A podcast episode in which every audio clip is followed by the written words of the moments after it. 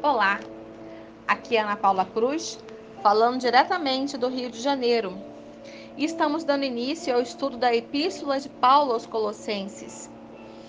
É, essa epístola fala da pregação do Evangelho na região da Ásia Menor, que havia sido confiada a Epáfras, residente em Colossos, e talvez ele tenha sido fundador da igreja. Este primeiro capítulo nos fala da grandeza de Cristo, da confiança e amor deste povo. E Paulo fala da esperança, do amor e a fé que este povo tinha pela pregação do Evangelho. Então a carta se inicia com Paulo se denominando mensageiro de Jesus Cristo e direciona a saudação aos fiéis irmãos da cidade de Colosso. Esta carta fala da fé, do amor dos colossenses. Paulo diz que dá graças ao Pai pelo povo de Colosso, pois chegou ao seu conhecimento que eles confiavam no Senhor, do sua fé em Cristo Jesus e o amor para com os irmãos. Eles possuem uma esperança na salvação pela fé, na ressurreição de Jesus Cristo. Eles criam no Evangelho, criam na bondade de Deus e perceberam que as palavras que ouviram estavam germinando, pois o solo era bom e eles estavam gerando frutos. É, isso nós podemos observar lendo o versículo 6. Essa boa notícia que vocês receberam está trazendo muitas bênçãos e vai se espalhando pelo mundo inteiro. E foi isso mesmo que aconteceu com vocês desde o dia que pela primeira vez ouviram falar a respeito da graça de Deus e a conheceram de verdade. Paulo então orava para que eles compreendessem o que Deus desejava que eles fizessem, ou seja, o seu propósito, aprender a conhecer o que cada um devia fazer para melhor apresentar-se a Deus. Então, Paulo fala da liberdade adquirida pelo sangue de Jesus que nos redimiu e perdoou nossos pecados através da sua morte na cruz, que nos tornamos seus amigos. Versículo 20 e 21. Vamos ler então.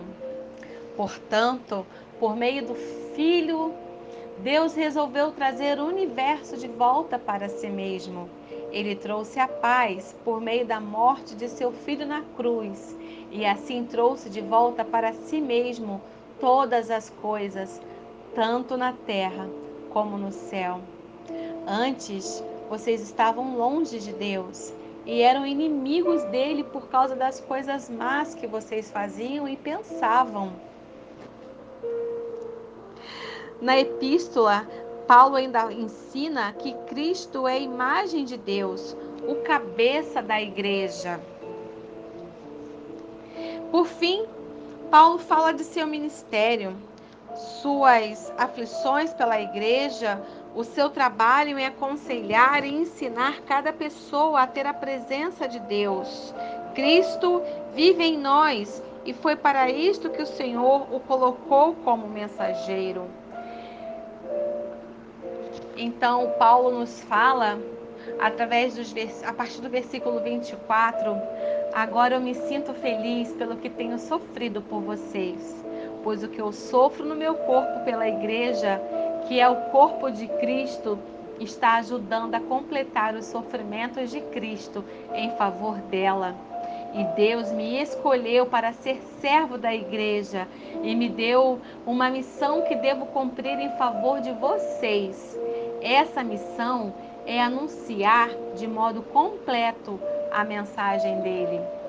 Essa mensagem é o segredo que ele escondeu de toda a humanidade durante os séculos passados, porém, que agora ele revelou ao seu povo.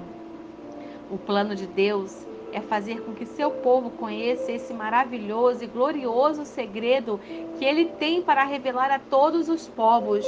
E o segredo é este: Cristo está em vocês, o que lhes dá a firme esperança de que vocês tomarão parte na glória de Deus.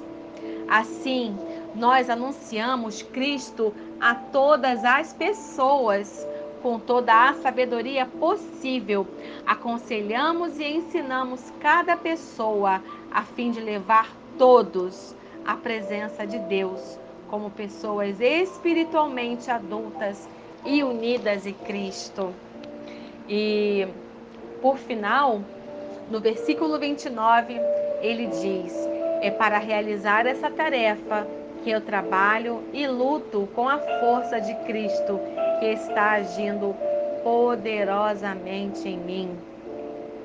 Que nós venhamos aprender muito, muito mais com este livro de Colossenses. Que, apesar da sua curta existência, a igreja já havia começado a acusar a infiltração de doutrinas que se desviavam do evangelho. Então, que nós venhamos aprender mais e mais. Eu te convido a estar conosco amanhã no Devocional 430 e vamos ler o capítulo 2 de Colossenses.